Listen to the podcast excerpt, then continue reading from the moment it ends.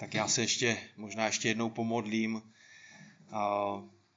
za Boží vedení, za to, aby Bůh působil v našich srdcích, za to, aby jsme, aby jsme skrze jeho slovo slyšeli jeho hlas. Aby, aby každý z vás skrze Boží slovo slyšel Boží hlas. Protože když je Boží slovo hlásáno, tak mluví Bůh. Tak děkujeme ti, Otče náš nebeský, za to, že z tvé milosti, z tvé milosti můžeme přistupovat k tvému slovu. Že z tvé milosti můžeme číst tvé slovo, vykládat, pane. Děkujeme ti za to, že si uvědomujeme, že potřebujeme mít, pane, své srdce zaměřené na tebe, pane. Naši mysl zaměřenou na tebe a na tvoji slávu, pane. Děkujeme ti za to, že jsi to ty, který chceš jednat svým slovem, pane, a skrze svého ducha v našich životech. A tak moc tě prosím za to, aby si požehnal ten čas. Prosím tě za to, aby si vedl ta slova, pane, které, která budu hlásat, která budu kázat. Prosím tě za to, aby ty jsi byl oslaven a vyvýšen, pane. Amen. Tak už jak jsem minulý týden řekl v rámci uh, oznámení, tak uh, my bychom měli začít šestou kapitolu uh, listu Efeským, první a čtvrtý verš, a ten se týká poslušnosti dětí. A dneska tady a, skoro žádné děti nejsou taky jenom tak a, do čapky, do hrstky, že jo, protože půlka je na, na angličtině. A, možná, že a, i větší polovina. Tak, ale a, a, a netýká se to jenom poslušnosti dětí, ale i výchovy rodičů, jak mají rodiče vychovávat. Proto ten text si necháme na později, možná na polovinu srpna, kdy budeme zase všichni. A dneska se podíváme do listu Filipským. Podíváme se do druhé kapitoly na, na verše dvanáct a třináct. Tak je to text, který by nás měl povzbudit věrně chodit s pánem každý den, držet se pevně našeho pána Ježíše Krista a jeho slova. Tak rád bych vás pozval do Božího slova a otevřete si spolu se mnou list Filipským. Tak já se budu snažit mluvit nahlas, aby všichni slyšeli, i ti, kteří možná úplně, uh, úplně neslyší, tak doufám, že to není potom zase příliš moc. Jo, takže otevřete si spolu se mnou druhou kapitolu. A dnes jsou před námi verše dvanáct a třináct, ale pro kontext budeme číst od pátého verše. Jo, aby jsme rozuměli tomu, v jakém kontextu se to všecko děje. Takže Filipským druhá kapitola od pátého verše Pavel píše následující slova. Mějte tedy v sobě to smýšlení, které bylo i v Kristu Ježíši. Ačkoliv byl ve způsobu božím, nelpěl na tom, že je roven Bohu. Nýbrž sám sebe zmařil, vzal na sebe způsob otroka a stal se podobným lidem. A když se ukázal v podobě člověka, ponížil se, stal se poslušným až k smrti, a to smrti na kříži. Proto ho také Bůh povýšil nade vše a dal mu jméno, které je nad každé jméno, aby se ve jménu Ježíše sklonilo každé koleno. Ti, kdo jsou na nebi, i na zemi, i pod zemí, a k slávě Boha Otce, aby každý jazyk vyznal, že Ježíš Kristus je Pán. A teď ty dnešní verše dvanáct a třináct. Proto, moji milovaní, jako jste vždycky poslouchali, nikoli jen v mé přítomnosti, ale nyní mnohem více v mé nepřítomnosti, s bázní a chvěním uvádějte ve skutečnost svou záchranu. Neboť Bůh je ten, který ve vás působí i chtění, i činění podle své dobré vůle. Tak nejsou to úžasné verše? Tak název dnešního kázání je, jak funguje křesťanský život. Jak funguje křesťanský život? Kdo může říct, jak funguje křesťanský život? Každý křesťan by měl říct, jak funguje křesťanský život. A kdybyste četli ten list Filipským, tak až potud, jo, v první kapitole, Pavel prohlásil ve dvacátém prvním verši, že žít pro mne znamená Kristus. Jo? On prohlásil, žít pro mne znamená Kristus, a následně vyzval své čtenáře k čemu? Aby vedli život hodný Kristova evangelia. Verš dvacet sedm. Ale otázkou zůstává, jak mají žít pro Krista? Jak mají ti filipští žít pro Krista? Jak mají vést život, který je hodný Kristova evangelia? To jsou naprosto zásadní otázky, protože se týkají každé hodiny, každé minuty i vteřiny našeho života. Není to tak? Každé hodiny, minuty i vteřiny našeho života. Každého nádechu i výdechu. I všeho, co je mezi tím. Tak svatý Pavel ve verších dvanáct a třináct předkládá jedno z nejlepších pojednání o posvěcení, které v Bibli můžeme najít. Ta slova, když se díváte na ty, na ty verše, jsou velice stručná. No, nejsou to příliš dlouhé verše, jsou to, jsou to pouze dva, jsou to pouze dva verše, ale jsou naprosto jasná v tom, co učí o duchovním růstu, co učí o růstu ve svatosti. Tedy přesně o tom, jak funguje křesťanský život. Tak podívejte se, dvanáctý verš mluví o naší roli v posvěcování. O naší roli v posvěcování. S bázní a chvěním uvádějte ve skutečnost svou záchranu. A třináctý verš mluví o čem? třináctý verš mluví o boží roli v posvěcování. Neboť Bůh je ten, který ve vás působí i chtění, i činění podle své dobré vůle. Když ale zůstanou naše oči v tom textu, na tom dvanáctém a třináctém verši, když je čteme společně, vidíme tam určité napětí, možná jako zdánlivý paradox, který bychom, bychom mohli říct, mezi boží mocí a lidskou zodpovědností. Není to tak? Jo? S bázní a chvěním uvádíte ve skutečnost svou záchranu, neboť Bůh je ten, který ve vás působí chtění i činění podle své dobré vůle. Není tam napětí? Tak jsou před námi tři části dnešního kázání. První zdánlivý paradox. Verše dvanáct a třináct. Takový letecký pohled z výšky. Potom role věřícího v procesu posvěcování. dvanáctý verš, kde se hloubš podíváme do toho dvanáctého verše. A třetí část boží role v posvěcování. To je ten třináctý verš, jak už jsme řekli. Tak pojďme k té první části. Tak když se díváme na oba ty verše dohromady, je to, je to důležité. Je to důležité proč? Je to důležité proto, abychom zachovali důrazy, které písmo dává. Protože jakékoliv vychýlení má potom fatální důsledky. Potřebujeme vidět oba ty verše dohromady. Podívejte se, tam vidíme nějaký zdánlivý paradox. Tak verš dvanáct říká, s bázní a chvěním uvádějte ve skutečnou svou záchranu. A třináctý Bůh je ten, který ve vás působí i chtění, i činění podle své dobré vůle. Zjednodušeně, když to řekneme, pracuj na svém posvěcení, na svém duchovním růstu a na druhé straně Bůh je ten, který pracuje v tobě a skrze tebe. Je to těžké dát dohromady, že? A nejsme sami. Nejsme sami, je to těžké pro každého. Svatí, od prvních dnů církve se diskutovalo o vztahu mezi boží mocí a odpovědností věřících za křesťanský život. Je křesťanský život v podstatě záležitostí pasivní důvěry nebo aktivní poslušnosti? Je to všechno boží dílo nebo dílo věřícího? Nebo nějaká kombinace obojího?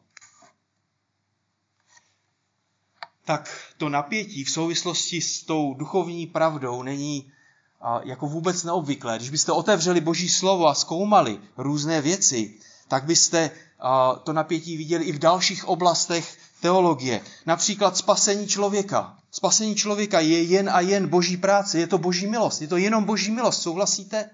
Určitě, ale vyžaduje reakci člověka. Je to tak? Vyžaduje reakci člověka. Nebo Bůh věčně zajišťuje spásu věřících? Věčně? Je to Bůh, který vás zajišťuje pro věčnost, když jste uvěřili? Přesto je nám přikázáno vytrvat. Je to tak? No je to tak. Nebo Bůh je svrchovaný ve svém jednání a přesto se máme modlit a očekávat na jeho odpověď. A našli bychom další. A v tom dnešním textu nám Pavel předkládá roli věřícího a roli Boha v v posvěcení. A když se díváte do těch veršů, tak vidíte, že se přesto nějak nesnaží obě tyhle věci nějak racionálně sladit, nějak se šroubovat dohromady. Zkrátka a jistě jednoduše konstatuje obě pravdy. Jednu a druhou. To je základní věc, kterou potřebujeme chápat. To je naprosto zásadní. Tak stejný dvojí důraz najdeme v celém Novém zákoně, nebo vůbec tak v Božím slově. Podívejme se na pár textů.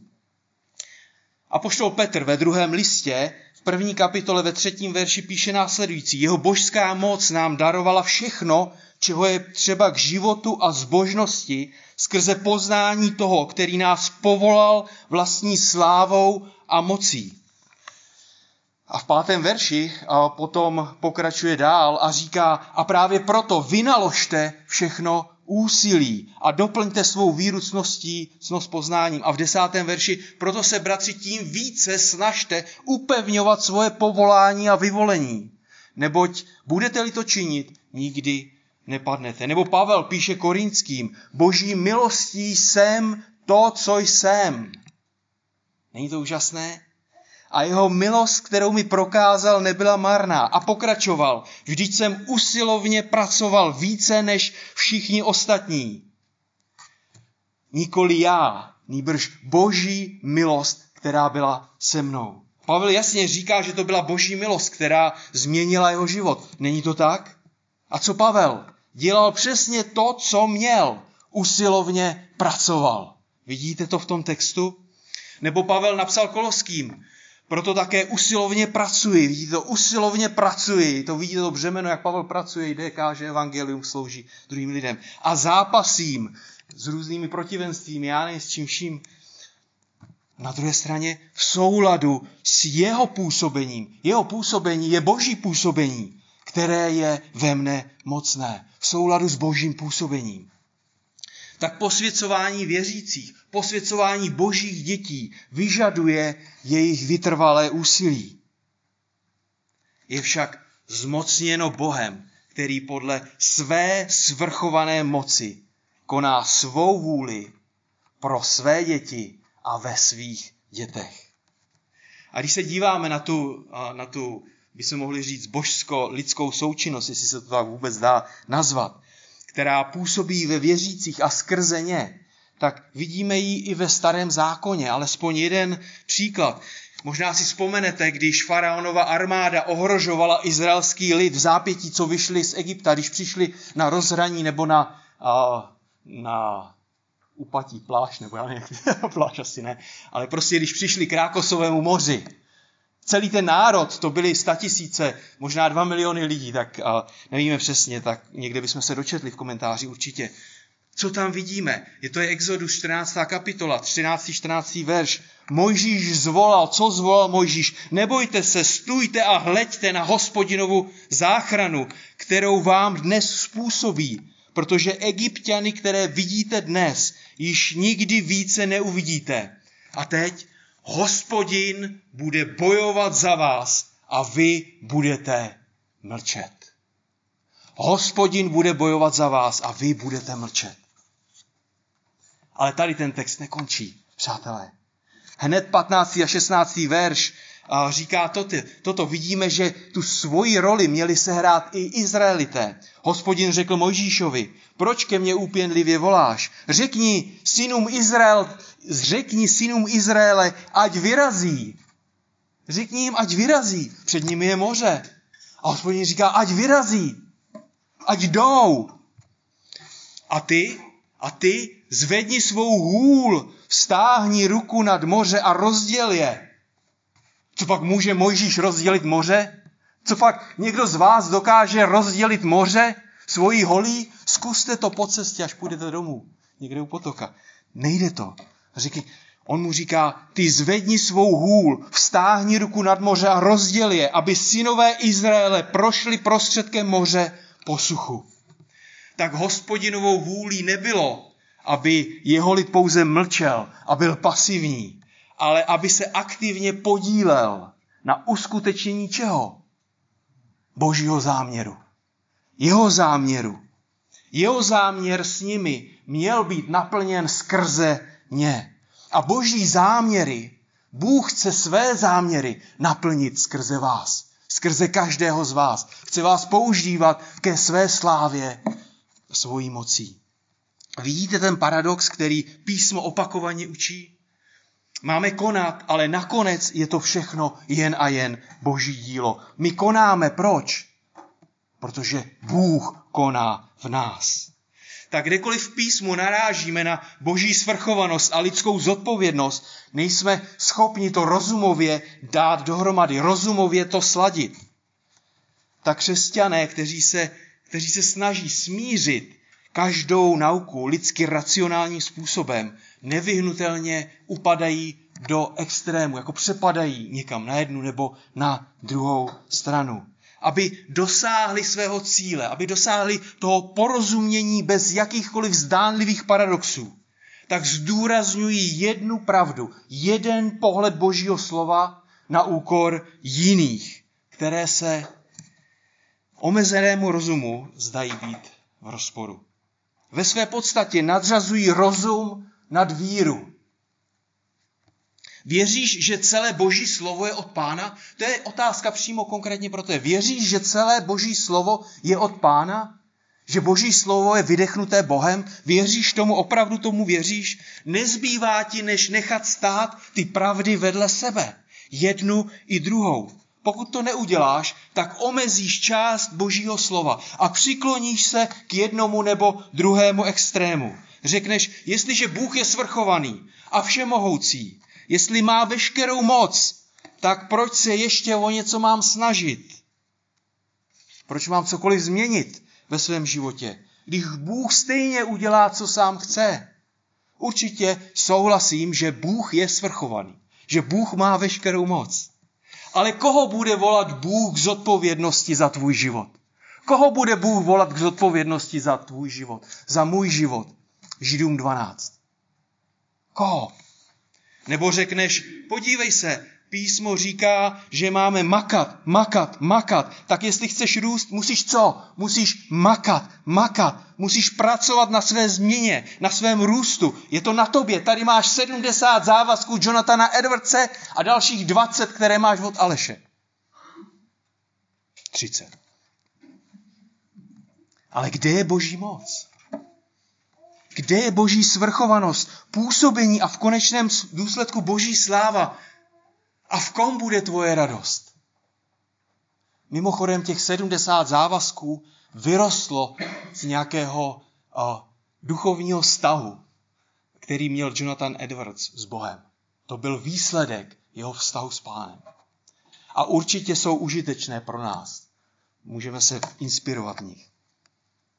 Takže přesně s těmito pohledy se setkáváme napříč historii církve. Pokud jde o posvěcení, názor, který zdůrazňuje boží roli a prakticky vylučuje účast věřícího, ten označujeme jako květismus. Jo? A potom je opačný extrém, který zdůrazňuje lidské úsilí a prakticky vylučuje boží účast a ten se nazývá pietismus. Jo? Teď doufám, že jsem to řekl dobře. Jo, takže na jedné straně je pohled, který zdůrazňuje jenom boží roli a vylučuje účast věřícího, jeho zodpovědnost, tak to je květismus. A na druhé straně to lidské úsilí a ten boží vliv je vyloučený a ten se nazývá pietismus. Tak co ti květisté? Tak považují věřící za pasivní v posvěcování. Tak jedná se o náboženský směr, který v historii ovlivňoval a dodneška ovlivňuje křesťanské církve, tak jeho důsledkem je pasivita v procesu posvěcování. Typické prohlášení zní, nechte to být, nechte to na Bohu. Já nemohu, Bůh může. Tak květismus bývá mystický a subjektivní. Zaměřuje se na osobní pocity a zkušenosti. Snaha bojovat proti hříchu nebo se ukáznit, aby člověk konal dobré skutky, je považována nejen za marnou, ale i za neduchovní a kontraproduktivní. Takový člověk je co? Takový člověk je pasivní.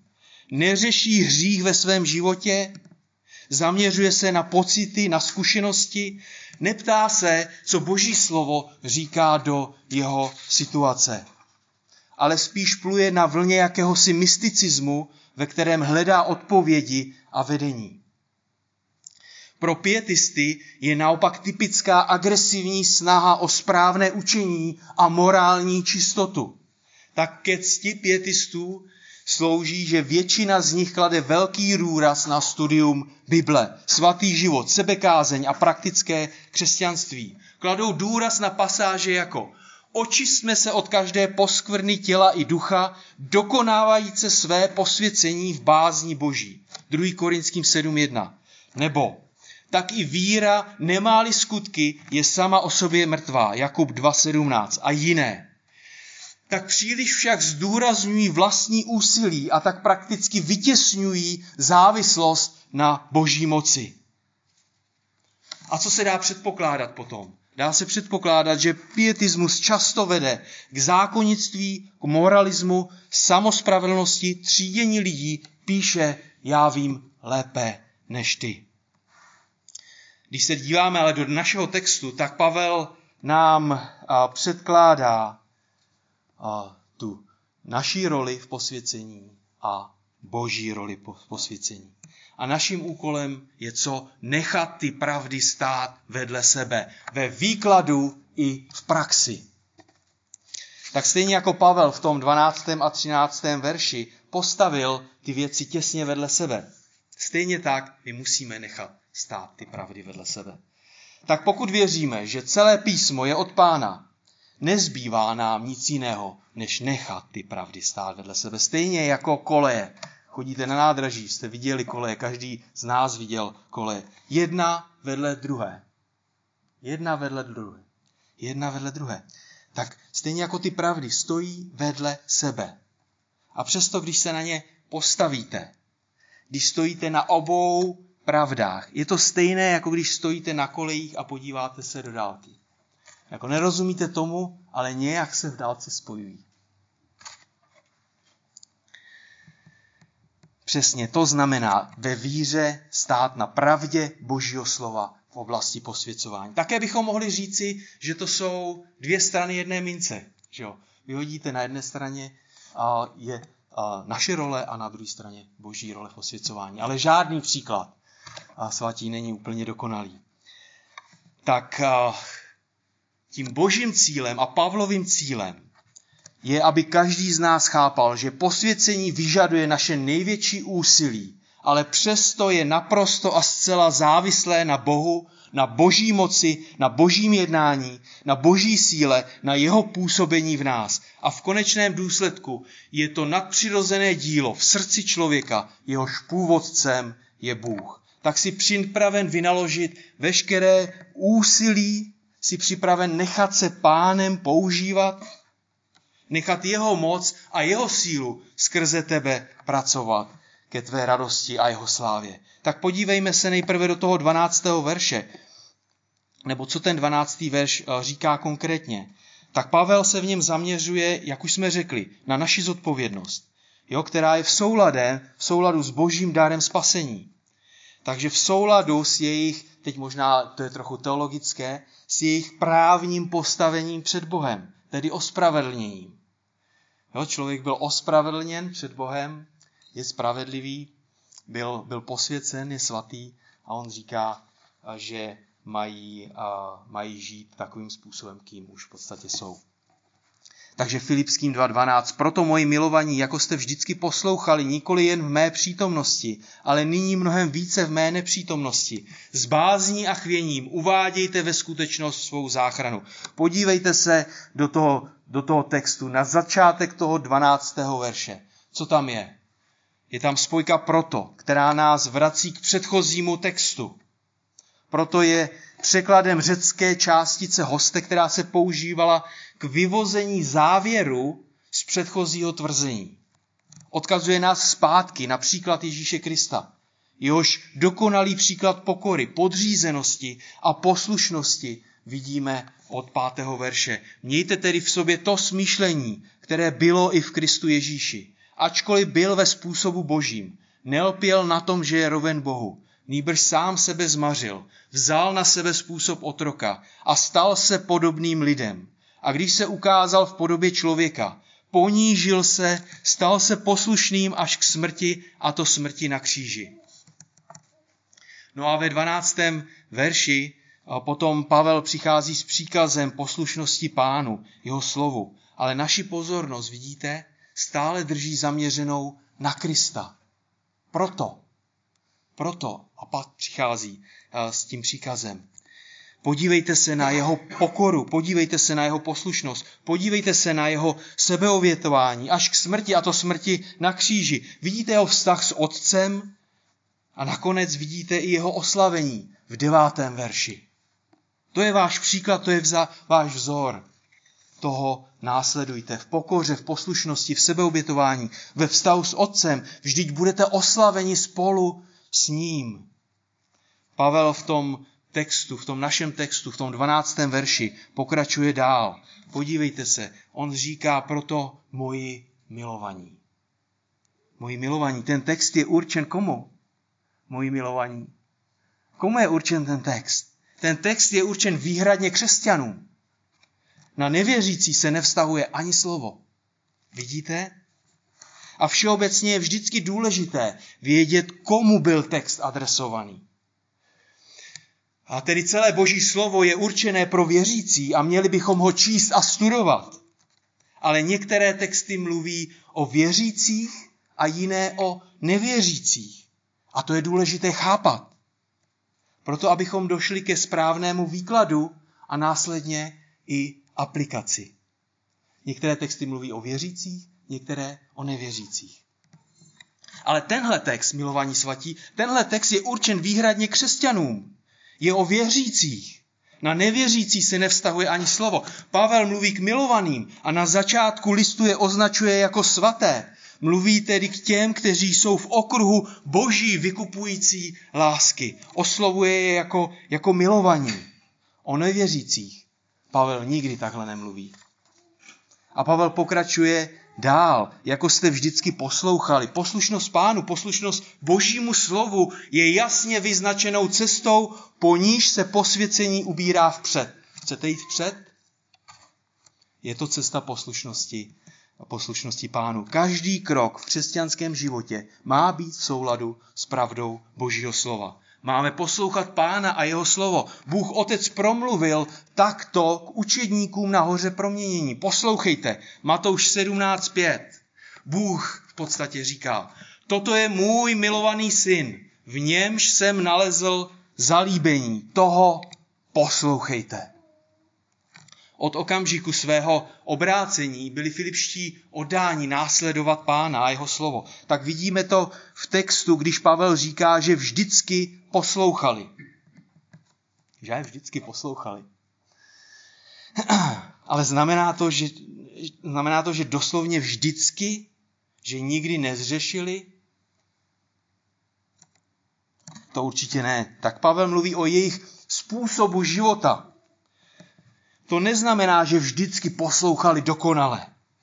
Spíše to ukazuje na touhu poslouchat.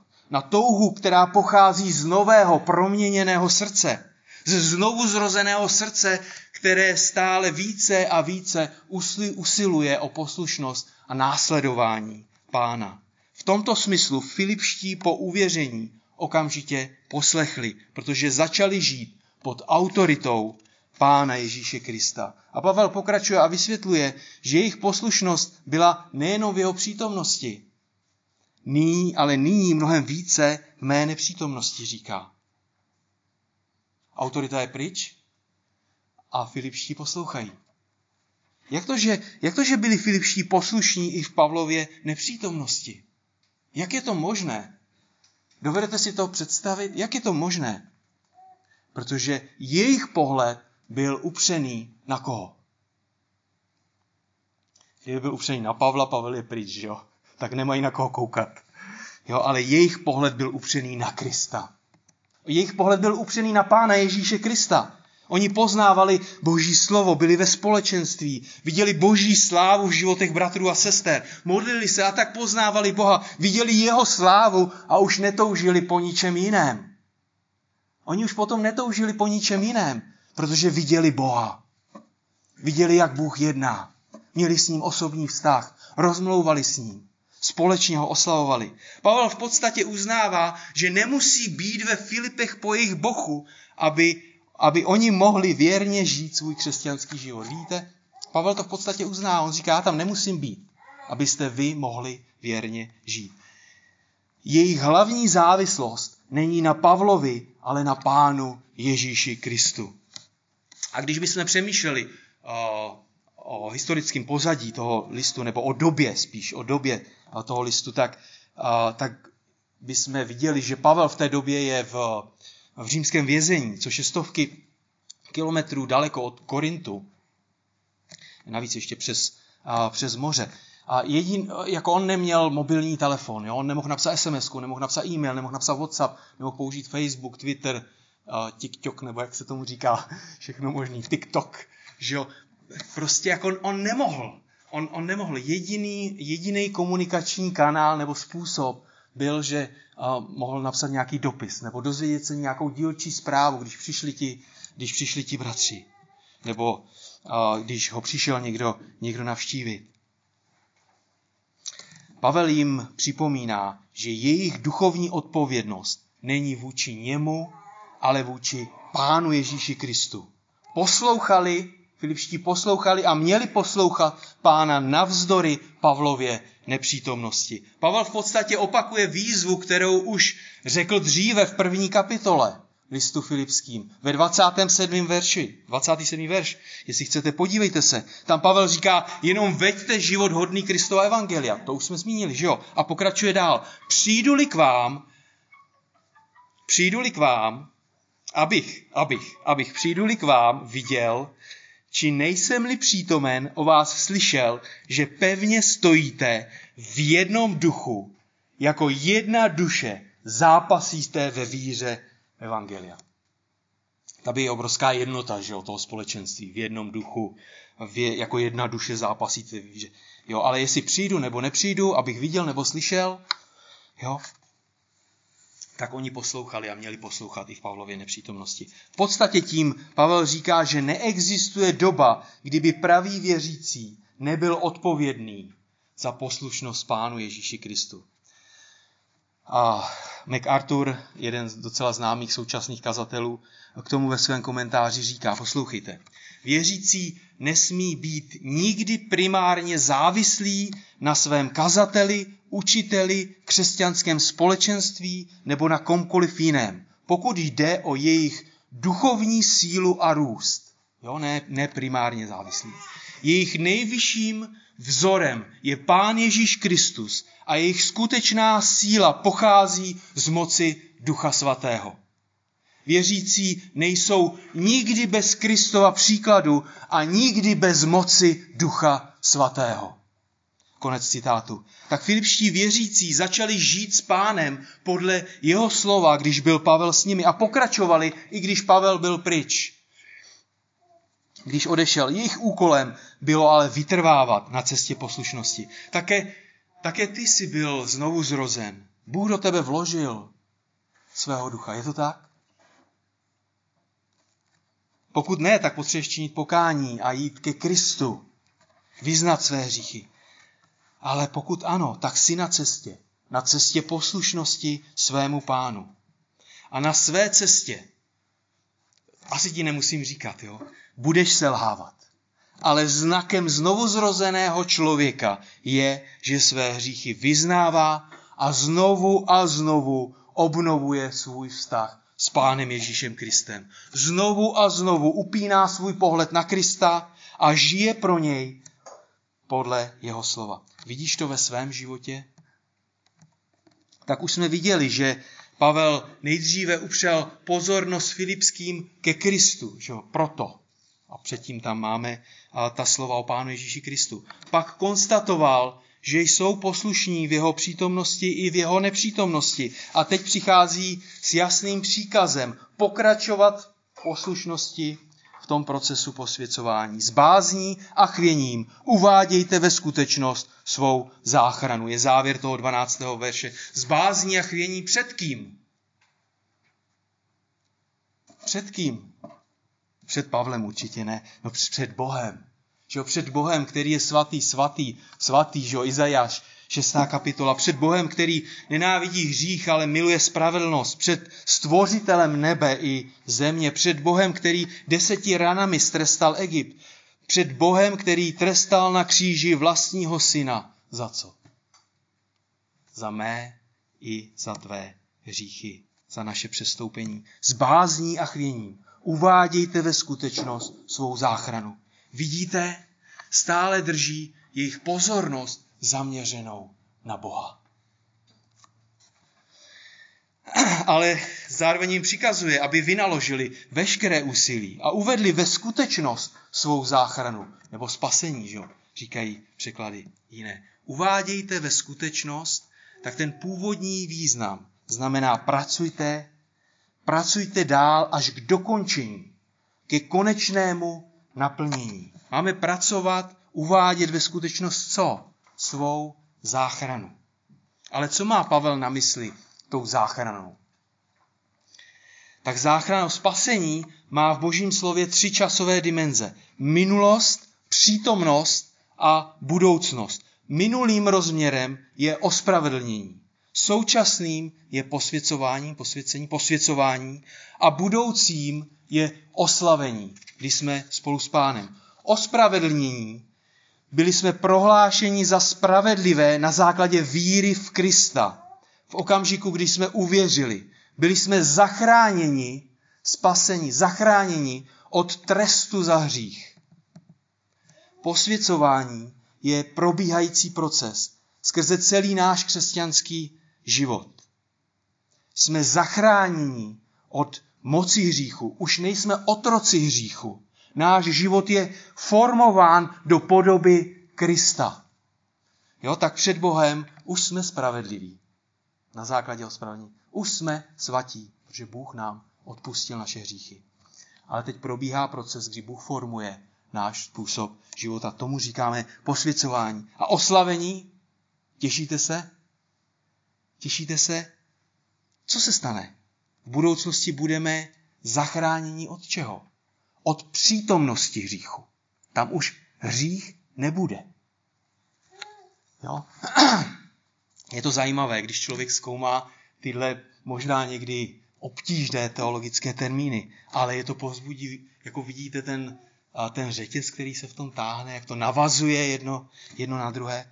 Tak abychom pochopili, co máme v tom kontextu našeho verše dělat, uvádějte ve skutečnost svou záchranu, je důležité, aby jsme chápali a pochopili, že jsme ve fázi posvěcování. Že už jsme ospravedlněni. Že už jsme boží děti a tak dále. Jo? Uvádějte ve skutečnost něco, co už de facto skutečností je. Bůh už dal spasení, dal záchranu do vašeho života. Tak to žijte, žijte jako, jako milovaní svatí. Bůh už ti dal život, Bůh už ti dal nové narození, už ti dal novou přirozenost. Bůh už ti dal dokonce svého ducha. Prohlásil tě za svatého. A to všechno v okamžiku ospravedlnění. Spasení, záchrany, v okamžiku, když si vírou Krist, v Krista přijal jeho zástupnou oběť na kříži. Tak to žij, stávej se tím, kým už, už jsi. Tak duchovní gaučáci, to je překlad z jednoho komentáře, jo, který Google udělal. Duchovní gaučáci jen málo porostou ve svatosti. Všechno dělejte bez reptání a pochybování. Podívejte se do toho textu, to je hned čtrnáctý verš v té druhé kapitole. Všechno dělejte bez reptání a pochybování. A patnáctý verš, držte se pevně slova života. A na jiných místech, například v, Kolíský, v Koloských, Pavel píše, že máme být vytrvalí v modlitbě neustále. A na jiném místě Jakub píše čtyři sedm, že každý věřící musí odolávat pokušení. A, a Pavel Timoteovi v prvním listu čtyři sedm osm píše, že se máme ukáznit ke zbožnosti. To všechno vyžaduje vážnou a vytrvalou práci. Uvádějte ve skutečnost svou záchranu, své spasení. To je příklad, který platí pro každého křesťana. Máš svůj pohled neustále upřený na Krista? Máš s ním osobní vztah? Máš s ním osobní vztah? Žiješ jako milovaný svatý? Žiješ v poslušnosti Kristu a jeho slovu? Uvádíš ve skutečnost svou záchranu? Mohl by si říci spolu s Pavlem: já tedy běžím ne jako bez cíle, zápasím pěstmi ne jako bych tloukl do vzduchu, ale zasazuji dobře míněné rány svému tělu a podrobuji je, abych se snad, abych snad jiným hlásaje sám se nestal tím, kdo se neosvědčil? Tak Pavel nám tady v tom dvanáctém verši ukázal odpovědnost věřícího v procesu posvěcování. A ve třináctém verši, ke kterému teď pokročíme, aby jsme se na něj trošičku více podívali, zaměř, se zaměřil na, na boží roli při, a, v tom procesu posvěcování věřícího. Tak zatímco co věřící pracuje, jako mohli bychom říct venku, Bůh pracuje uvnitř. Neboli Bůh jedná skrze nás. Věřící je jako, jako rukavice a Bůh je jako ta ruka, která ji používá.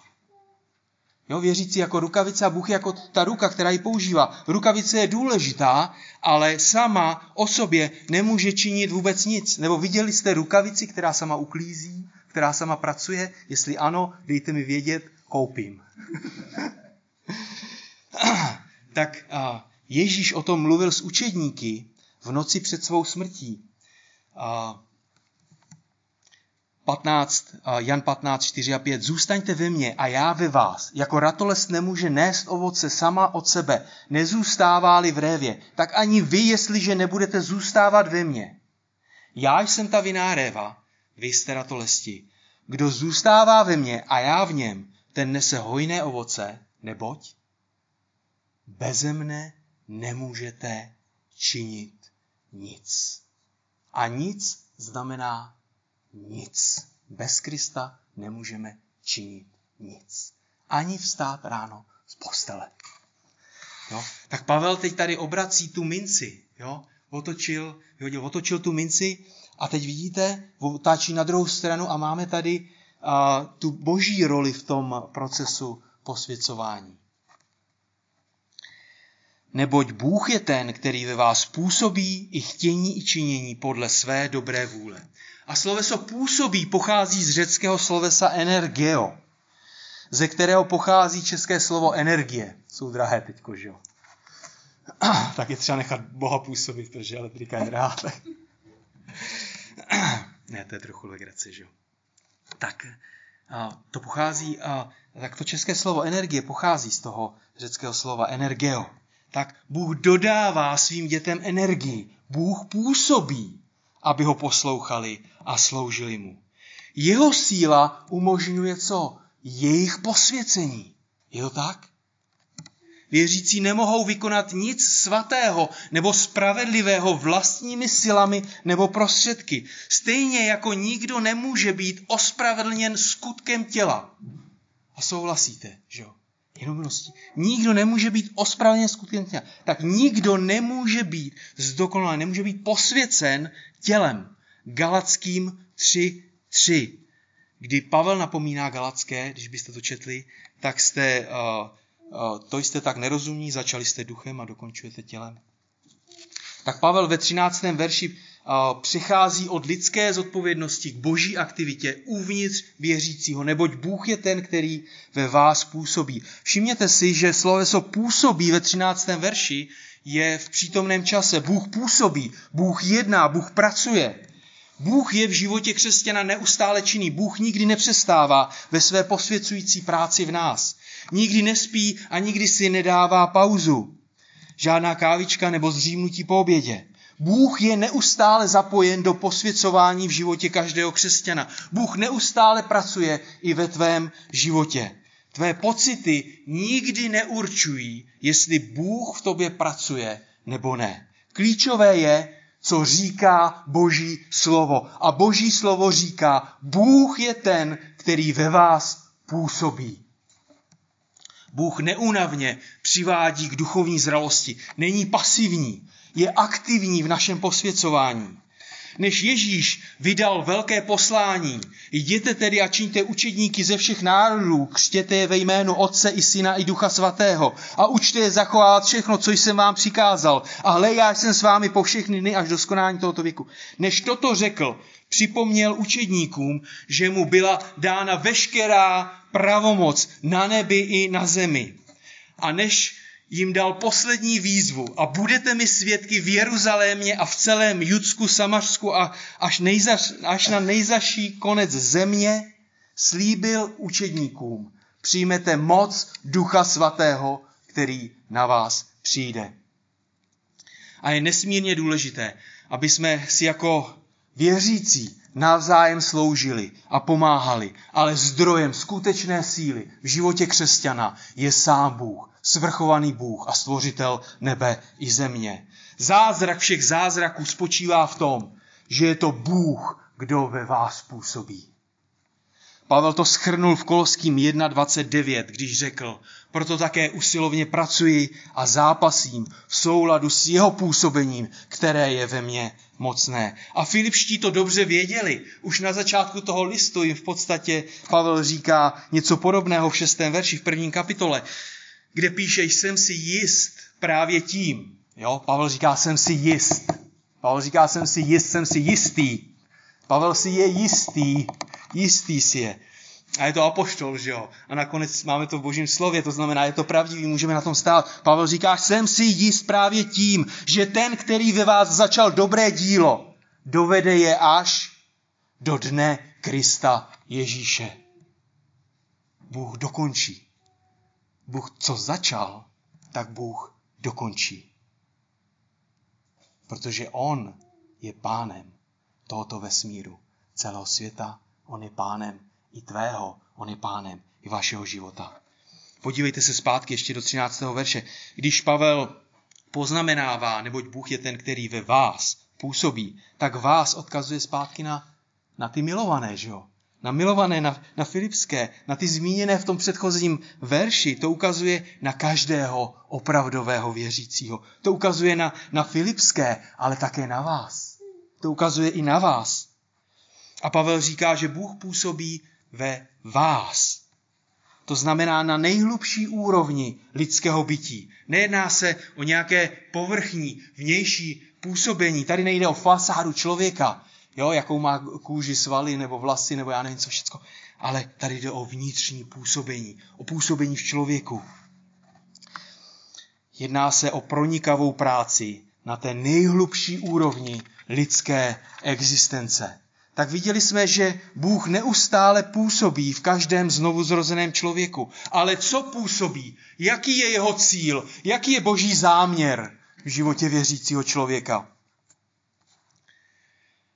Že chtějí i činí, co se Bohu líbí. Není to složité, že jo? Bůh, Bůh chce, aby jsme chtěli i činili, co se jemu líbí. Tak opravdová touha, chtění plnit Boží vůli, stejně jako i síla k jejímu plnění, k činění, má svůj původ, má svůj zdroj, má svoje energeo v Bohu.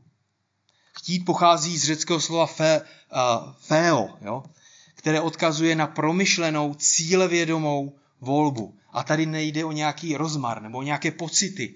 To měl na mysli žalmista, když se modlil: nakloň mé srdce ke svým svědectvím. Žálm sto devatenáct třicet šest. Svatí, Bůh ve Filipských aktivně působil. Byla to jeho práce, byla to jeho moc, jeho vůle, jeho síla, která způsobila, že chtěli i činili, co se Bohu líbilo. A už se dostáváme k úplnému závěru. Pisatel listu Židům ve třinácté kapitole dvacátý první dvacátý verš píše: nechť vás posílí ve všem dobrém, abyste plnili jeho vůli. On v nás působí to, co se mu líbí skrze Ježíše Krista. Jemu buď sláva na věky věku. Amen. On v nás působí to, co se mu líbí. Jako chápete? Jako Bůh ve vás působí, co se mu líbí. Je to jeho vůle. Je to jeho, jeho přání. On je svrchovaný. Takový je váš Bůh. Přesně takový je tvůj Bůh. On působí, že chceme i činíme, co se mu... Má radost, když rosteš ve svatosti. A to přináší nezměrnou radost i do našich životů. Tak svatí, výzva apoštola Pavla Filipským je stejnou výzvou i pro nás dneska. S bázní a chvěním uvádějte ve skutečnost svou záchranu. Usilujte tedy o svatost, která se líbí Pánu. Žijte pro Pána a s Pánem. Žijte podle Božího slova a mějte neustále mysl zaměřenou na toho, který ve vás působí chtění i činění podle své dobré vůle. Amen.